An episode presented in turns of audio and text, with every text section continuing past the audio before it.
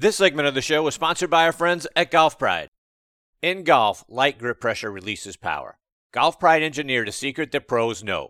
A larger, lower hand encourages lighter pressure. Plus 4 technology is designed with four additional layers, which reduces tension in the lower hand to generate more power.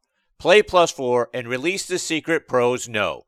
Now available on Tour Velvet, the winningest grip on tour. Grip confidence, grip golf pride.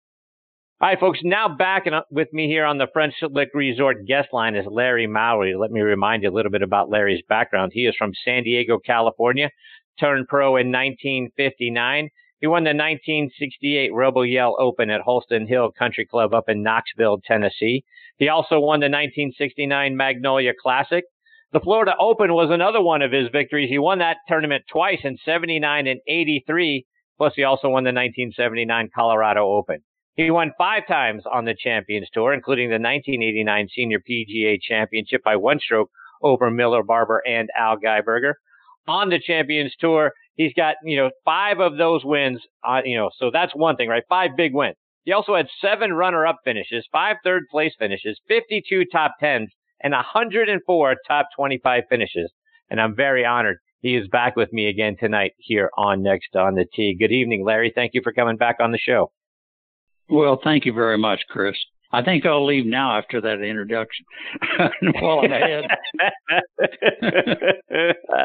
I appreciate you. So, Larry, I know you're local here now in Atlanta. Curious to get your thoughts. Did you get an opportunity to go out to East Lake and see any of the Tour Championship this past weekend? No, I didn't. You know, the uh, I, I really enjoy watching it on, on television. Quite frankly, uh, and uh, plus the, the uh, it, I'm 82 now, so it's uh, one wandering around that golf course is a little bit more than I, I can handle at this point. Walking, you know, so uh, I'd rather watch it on TV and uh, get to see what the guys are doing in that vein. What What about your thoughts about the Tour Championship? You know, sort of the, the the format that they had, right? That sort of staggered leaderboard where Justin Thomas started out ten under and on and on down it went. What do you think about how it got set up and how they decided who uh, the tour champion would be? Yeah, it.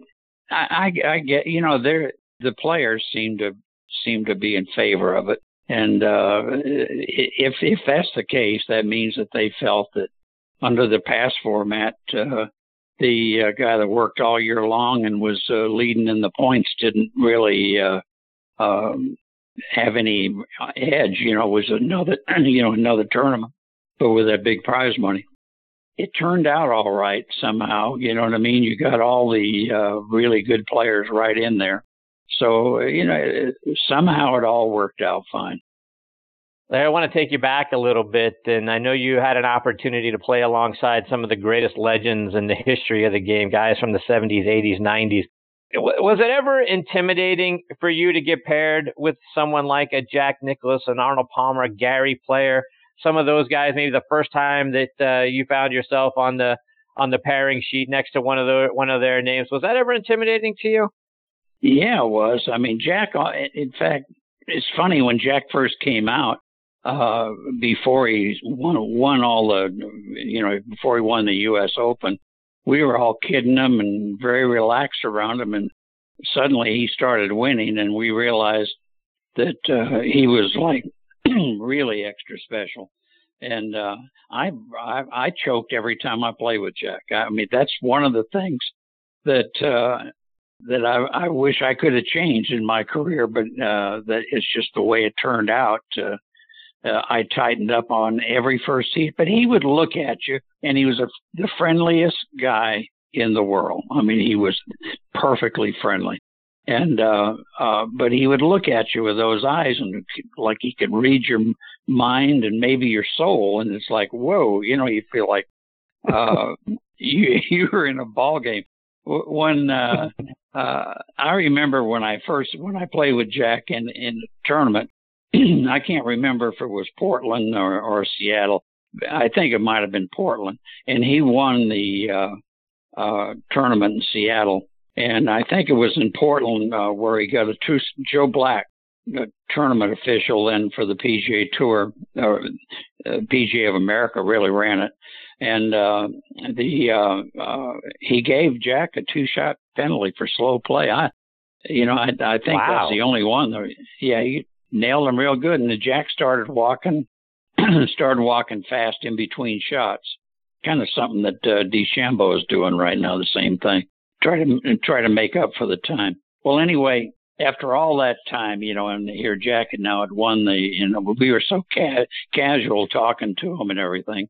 Uh, and so now he'd won the Open. Here he'd just won C- Seattle, and now here he is in with a two-shot uh, penalty and still in the lead uh, at uh, Portland.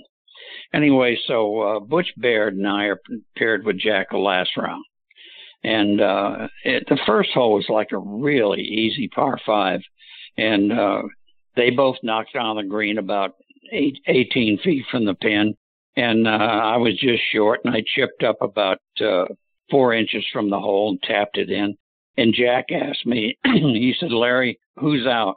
And I looked around and I didn't, I didn't know how nervous I was at the time, and I said, I think you're out. I mean, it, could, it sounded like somebody squeezed a rubber hose, an air hose talking through my throat. I thought, holy God. So anyway, uh, Jack got kind of a kick out of it. He didn't say anything. He, as I was coming down to nine, I made some bogeys after that, and I made some birdies like seven and eight. And uh, he came over to me and put his arm on my shoulder and said, I didn't want to say anything to you. I thought it might make you more nervous. He says, but I see you made some birdies. You're okay now. And uh, he's just a nice guy. Uh, but they, yeah, I was really intimidated. I, you know, it's amazing. Palmer, Palmer was one where when I, I played with Palmer a bunch and, and, uh, he was, I, I had had a good time playing with him, but there was one time when we, we played the last round of the, uh, Senior Open, and uh, and it was in uh, the U.S. Open, and it was in Connecticut, and we're we're paired the the last round, and uh, big crowds there, and Arnold was really going good during that time. So anyway, so we're he, he, he we both hit our tee shots, and it was a long par four and up uphill second shot, and uh, the crowd cheered Arnold from the time he left the tee down the fairway kept going and going and going and I, I got uh, I thought wow I've never seen this happen before. Anyway so we got to uh, uh I hit my second shot short of the green. Arnold was up on the uh uh on the green and the crowd was cheering cheering cheering and it it got to me. I got a little uh, I got like misty I got misty eyed with it and I looked down at my ball to try to chip and I can't see the ball. I'm you know so I had to ask the caddy. Meanwhile, Arnold's got his hands on his hips looking at me, wondering what in the world I'm doing. And uh, so I wiped, pretended and uh, wiped my face off, and and I could finally see the ball. I chipped up and made par. And as we went on, every single tee, every single fairway, every single green, 18 holes of it, they cheered for that man the whole time, all the way around and uh, there was one hole. There was there was a kind of a condo on one side, and and uh, the, the you know one of those fourplex condo unit things.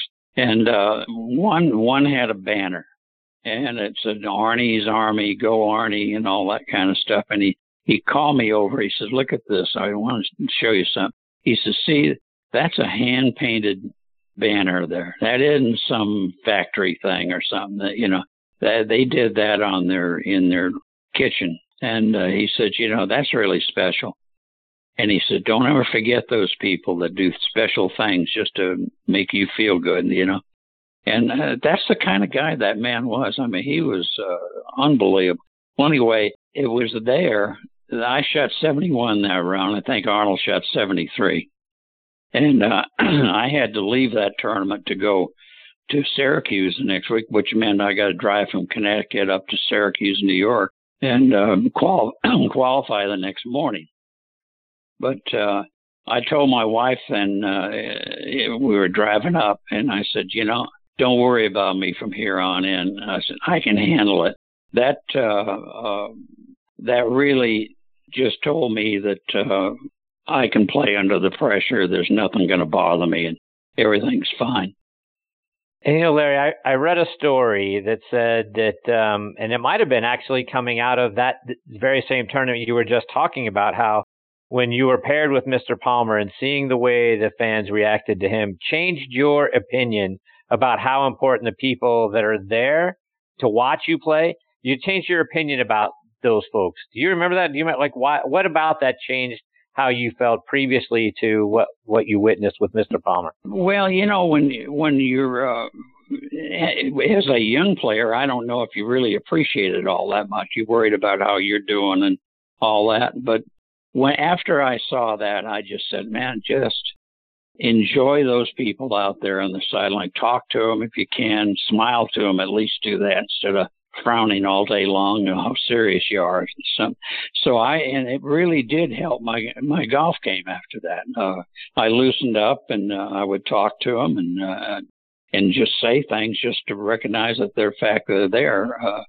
uh, it was uh, it was just a it did change the way I looked In fact, I played a lot better from that point on. You know, and Gary Player, you mentioned Gary.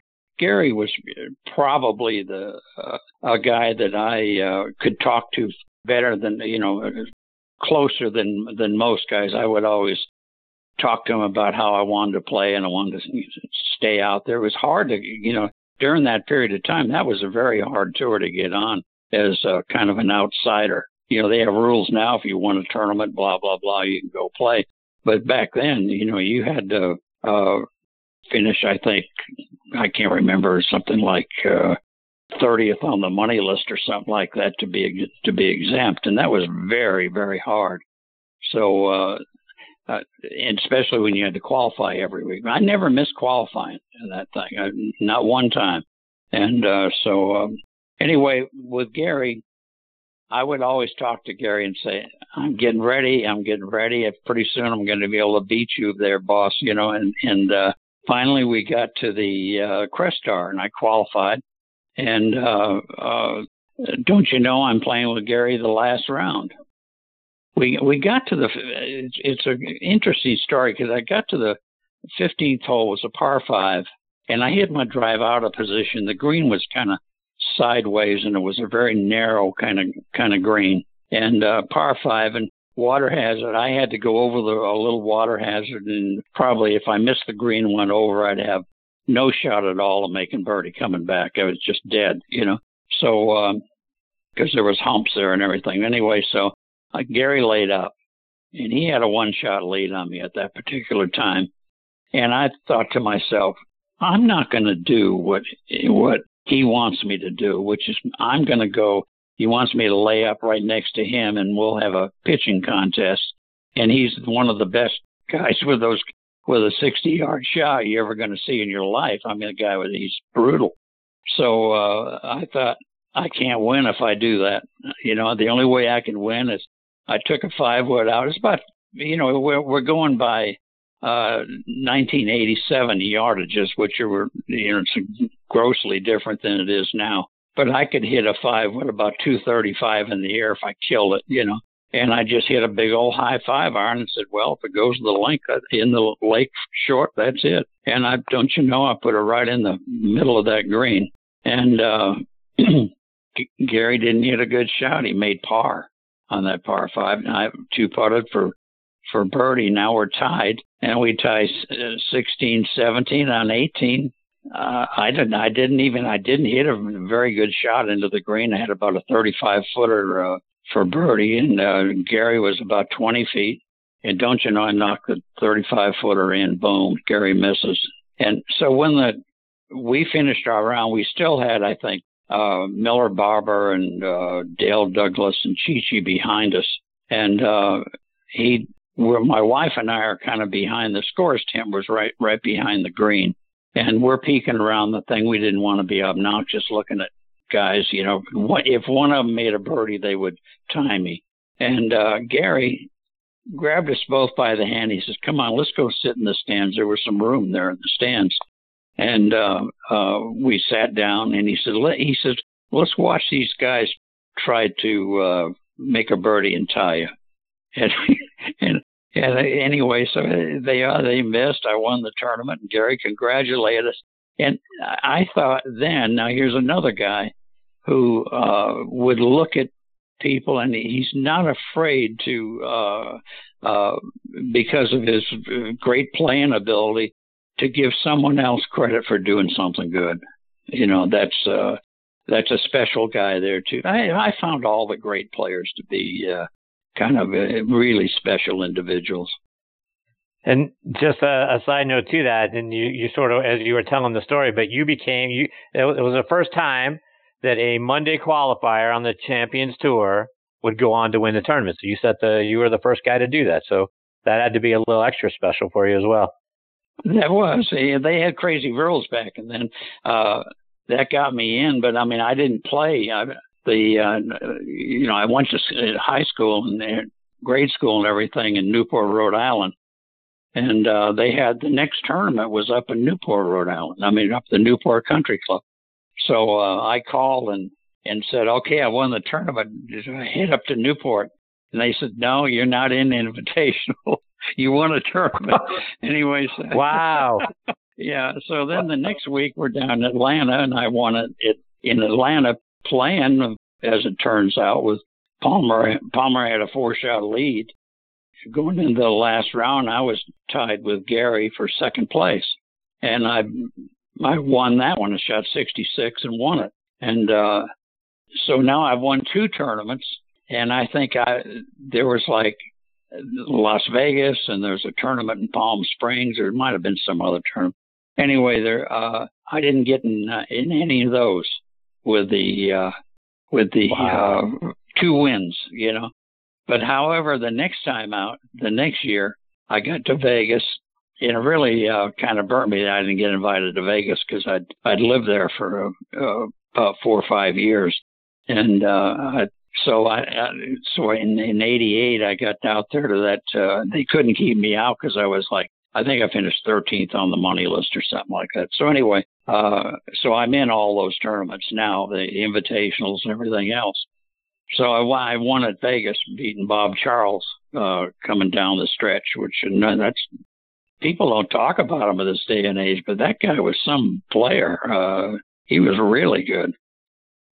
Larry, just a couple more before we let you go. And um, you talking about the, all the opportunities you had to play with Mr. Palmer. I read a story that you and Mr. Palmer were paired together once out in Hawaii, and it started raining so hard it was actually coming down sideways. Do you remember that?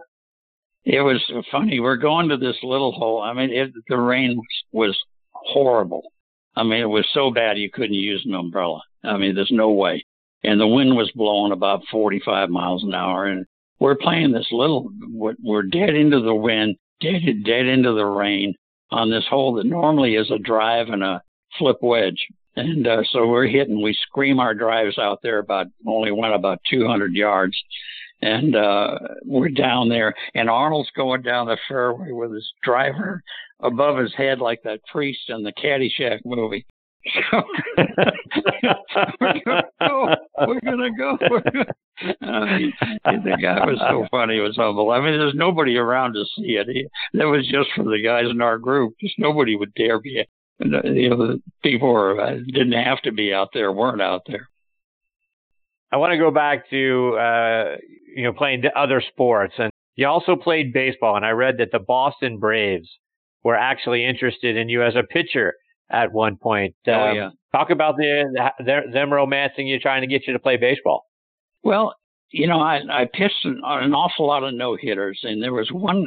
Some guy would step back and uh, and he talked with the uh, umpire, and he says, "Do you mind if I, you know, borrow your mask and get behind? I want to see this because I was he'd he'd heard about me and he came out to to see you watch me in action." and uh, I threw it really fast. Uh, I, uh, I had a, like three three grades of fastballs, and uh, one of them that had a what we call an in shoot, which is it would break a right hand, it would break into a right hander, and uh, uh, and I had a knuckleball that uh, was kind of a uh, my grip was so and so that I would I would throw a a ball that was almost like a splitter, and it would just come up there and just dive down, and that's what he was interested in seeing me. Uh, uh, he liked the fastball anyway, so he after the game was over, he says, "You know, those some of those your those balls broke four feet straight down." You know, so uh, I told him. Uh, he started uh, picking me up. He called my mother and. and uh, and he would pick me up and I, we'd go on a bus to uh, Boston and I'd go watch the Braves uh, play up there. It was, but what happened? No, I got to that was in, when I was in junior high school, and so I got into. Uh, uh, I started playing golf about that time. I ser- seriously uh, got started liking golf, and got to my freshman year of high school. And the uh, back in those days, if you were a freshman, you couldn't play on the varsity. So uh, uh, I, you know, I, so when I, I I was playing a lot of baseball at that particular time, so I had to play on the freshman team, and they were terrible. And I was like, I, I, I probably wasn't. I'd have to say my my final opinion was is that I wasn't a team player type guy, and uh, you know, uh, I'd I'd uh, I'd get mad if a guy muffed a ball and stuff like that. So I, it's like when I when I when I weighed out baseball versus golf, I looked at golf and I said, you know, if I screw up, it's my own fault. Nobody else is to blame. And I really got a lot of peace out of that. And I quit playing baseball my freshman year. Uh, it all happened. I had a no hitter going into the uh, last inning, and a little dribbler went down the third baseman and went between his legs, and uh, and they called it a the scorer called it a hit, and I thought, well, and I was kind of spoiled. I you know I wanted no hitters all the time, but see, the, back then you have to remember that, that back in those days we're talking like 19 early 50s and baseball players didn't make much money at all. I mean, there was no, uh, you know, so it it didn't enter my mind that uh, there was anything special about it. And I talked about uh, if I if I came out of high school and I'd have to be, play with a uh, like some sort of farm team or something like that. And I just didn't like the whole idea of it. I I was going to go to the University of Houston and uh, and, and, and play golf down there. Larry, before I let you go, you're a wonderful instructor nowadays at Echelon Golf Club up in Alpharetta, Georgia, just outside of Atlanta. Talk about the things you're doing there and how our listeners can, uh, you know, keep up with what you're doing on social media. Well, you know, social media has been very good. I've got a lot of nice friends up there. You're one of them, and uh, it's uh, I, I I have fun with it. You got Elkington and a bunch of guys on there. It's, it really uh, suits me to a T. On Echelon, I, I, teach kind of a on a part time basis. I you know I at uh, at my age I can't get out there all day long, and uh, so I I just do uh, appointment only and, and limit the amount I teach per week. And uh, uh, I like to practice. Uh, to me, practicing is wonderful. I teach the short game. I'm really, I, I honestly, I I might have been the first one that, uh, because I had the chipping yips. The reason I quit playing on the on the uh, Champions Tour is I, I I couldn't get it on the green from five feet off the green. It was terrible, and uh, I figured, you know, I figured a way to do this whole thing with a uh, uh, no, you know, just dead wrists. And uh, I've figured out a stroke with it that will do good. And I've got things that I tell people. I I tell them it's a, you know, we got a, a kind of a machine looking stroke, and uh, and I've convinced people to put it in their mind when they feel the nerves coming to go ahead and uh, and just say, let the machine do it, and it really does work. Uh, uh, I, I teach a lot of power players, uh, even though I'm not uh, able to hit it that long anymore, but I do know some about hitting it long. And uh, but you know, in, in this day and age, right now, it's uh, it's really fun because the equipment is. I mean, man, the equipment is perfect and it's beautiful. Well, Larry, I can't thank you enough for coming back and be a part of the show. It's a huge thrill getting to spend some time with you. It was earlier this year. It is again tonight, and I hope you'll come back and join me again sometime real soon. You got it, Chris.